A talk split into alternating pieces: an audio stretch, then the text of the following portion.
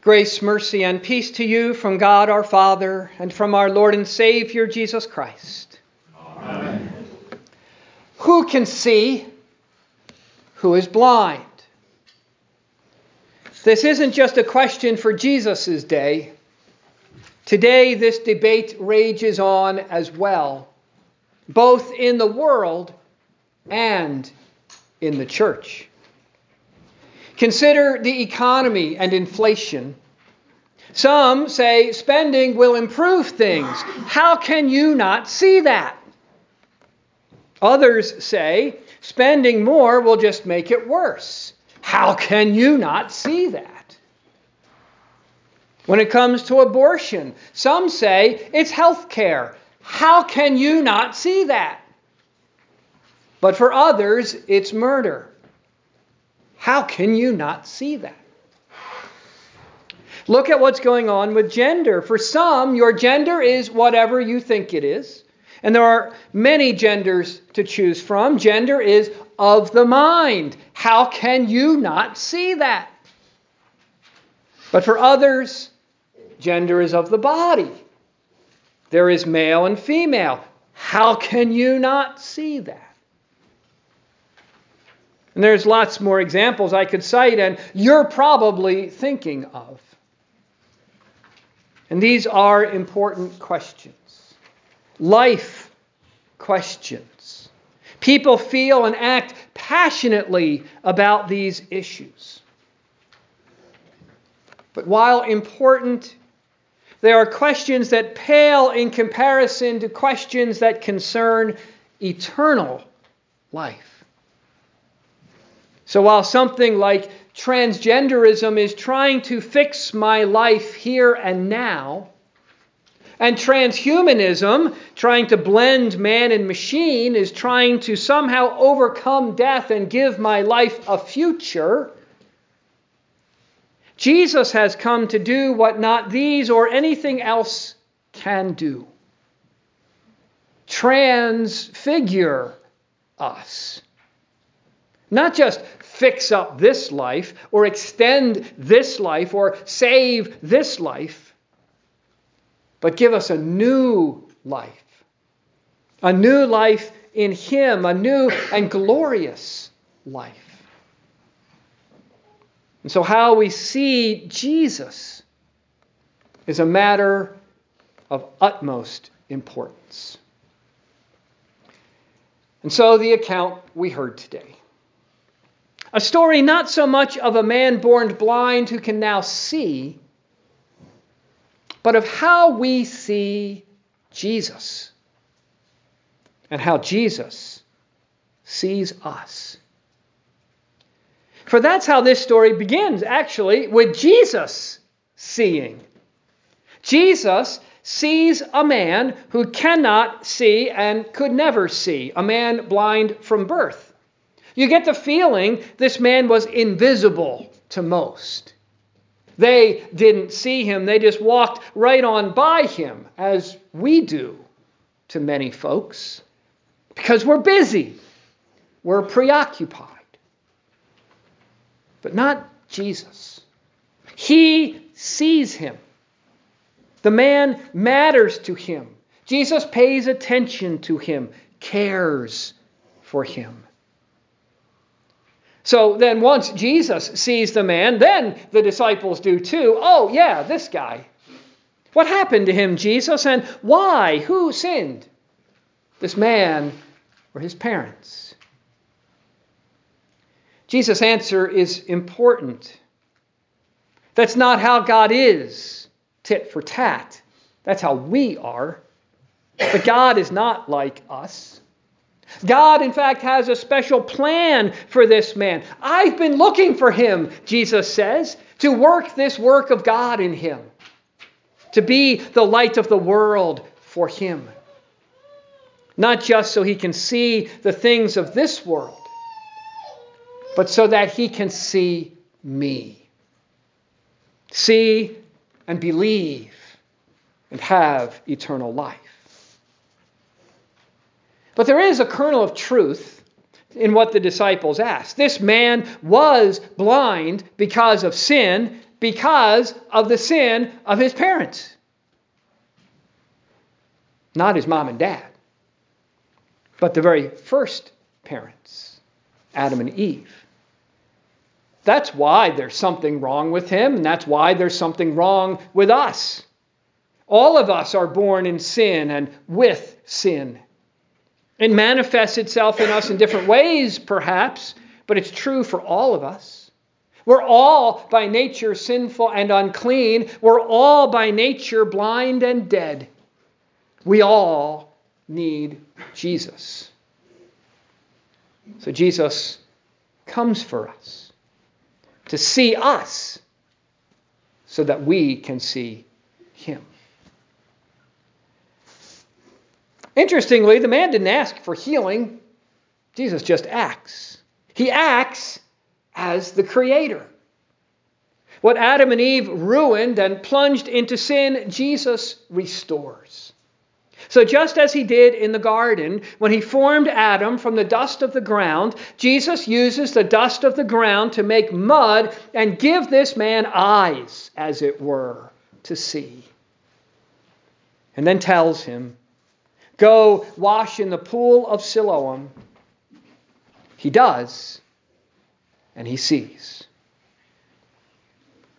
What then ends up happening is that this man who maybe thought before that he had been rejected by God, which seemed to be the implication of the disciples' question, and relied on the world to help him, now is rejected by the world and relies on Jesus. He confesses Jesus and worships Jesus, for he sees Jesus. And not just the man, Jesus, but Jesus, the Son of Man, Jesus, the Son of God. A happy ending, we might say but an ending not easily arrived at. For in between these two things, there is this investigation by the Pharisees. They drag the man in, and then they drag in his parents, and then they drag him in again. And in all this, there are really just two questions to be answered Who is this man? And who is Jesus? Is this the same man who used to be blind? Blind from birth, who used to sit and beg? Some said it was, but some said it wasn't. It just looked like him. Because it couldn't be the man. A man who's born blind and has been blind his whole life can't possibly now see. Can't be. But wrapped up in that question was the bigger question what if it was the same man? And if it was, then who is Jesus? Is he God? Is he from God? Is he a prophet? Well, they know. They know what happened. Everyone's dancing around it, but they know. His parents won't say it because they're afraid of the Jews and getting tossed out of the synagogue. The Pharisees can't say it because they think Jesus broke their Sabbath rules and they couldn't condone that. They know, but they deny. They won't confess. They see, but they're blind. To which the man born blind but now seeing says, Why, this is an amazing thing. How can you not see this? How can you not acknowledge the truth? How can you not see? That is, believe. Well, the Pharisees then accuse him of being a sinner, that is, one who is blind and can't see, which is pretty ironic. The one who couldn't see but can now see, the Pharisees say, No, you can't see. For them, the one who confesses Jesus is blind. And the ones who do not confess him, they can see. which is what our world says today as well. Christians are dumb, stupid, not seeing, blind to what is obvious to all. We need to get on the bandwagon with the world. We're told that what we say is true is really false, and what we say is false is really true. And we who have been washed in the waters of baptism and given the eyes of faith to see are not welcomed in the synagogue of the world among the learned of this world. You and your faith must stay out of the public square. But then and now, who is really blind? And then we see the Good Shepherd at work, the Creator who is also the Good Shepherd. The one who, at the beginning of this story, saw the one who couldn't see, now finds the one who can see.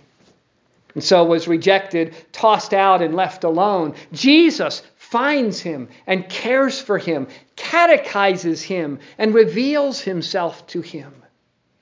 Before, the blind man could only hear his voice. Now he sees him in the flesh and worships him. And so will you.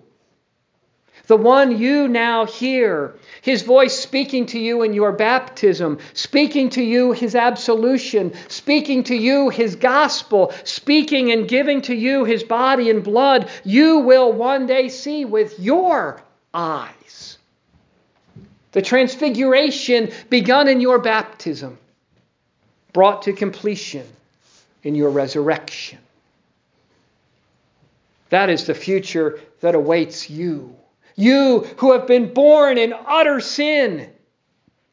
But the Lord saw you and rescued you and made you his own. Your sins forgiven, your life restored, and your future secure. That reality is hidden in this world of sin and death, but it is the reality nonetheless.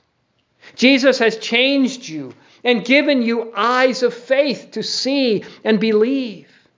Your identity is no longer person born in utter sin, but baptized child of God.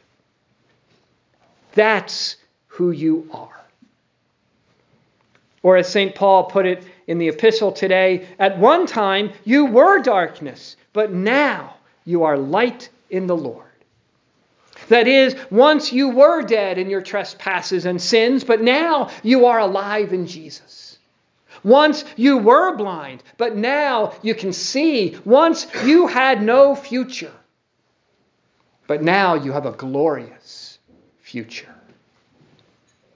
So Paul says, live like it. Walk as children of light. That man, once blind, everyone could see he was different. They tried to deny it and say it wasn't the same man, but they all knew it was. Do you think he lived differently from that day forward? Not only because he could now see, but because he saw Jesus and knew his Savior. Nothing would, nothing could be the same for him now. And that's true for you too. Maybe you look exactly the same before and after baptism. Maybe you look exactly the same before and after absolution. Maybe you look exactly the same before and after receiving the body and blood of Jesus in his supper. But are you the same? Or are you different? How could you not be different? So, wouldn't it be great if people noticed that? If they looked at you and said, eh, Isn't that the same person? It is, but it isn't. You're the same, but at the same time, different. You're still a child of man, but now you're also a child of God, and you can see. You can see the truth and live that truth. Not what the world says is truth, but what really is. And for that, you may get tossed out, rejected, mocked, even crucified. But through it all, your good shepherd is with you.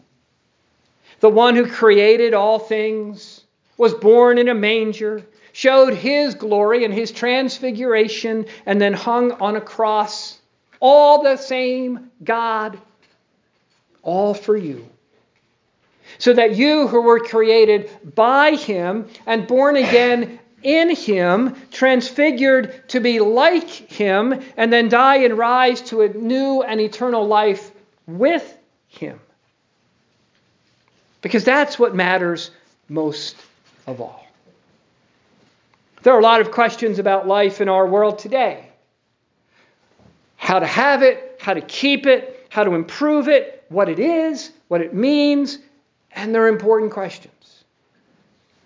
But none of those more important than to see Jesus and his life as the source of your life. The man in the story we heard today was blind for a number of years, maybe a lot of years. But his Savior came for him and he would see forever. And you too for your Savior has come for you. You may be invisible to the world, but not to Him. He sees you. So come, see, hear, taste, touch, worship, and confess Him now. And then on the last day, as we just sang, and then from death awaken me that these my eyes with joy may see, O Son of God, thy glorious face, my Savior and my fount of grace. Lord Jesus Christ, my prayer attend, my prayer attend. And I, a man born blind, will praise thee without end. In the name of the Father, and of the Son, and of the Holy Spirit. Amen.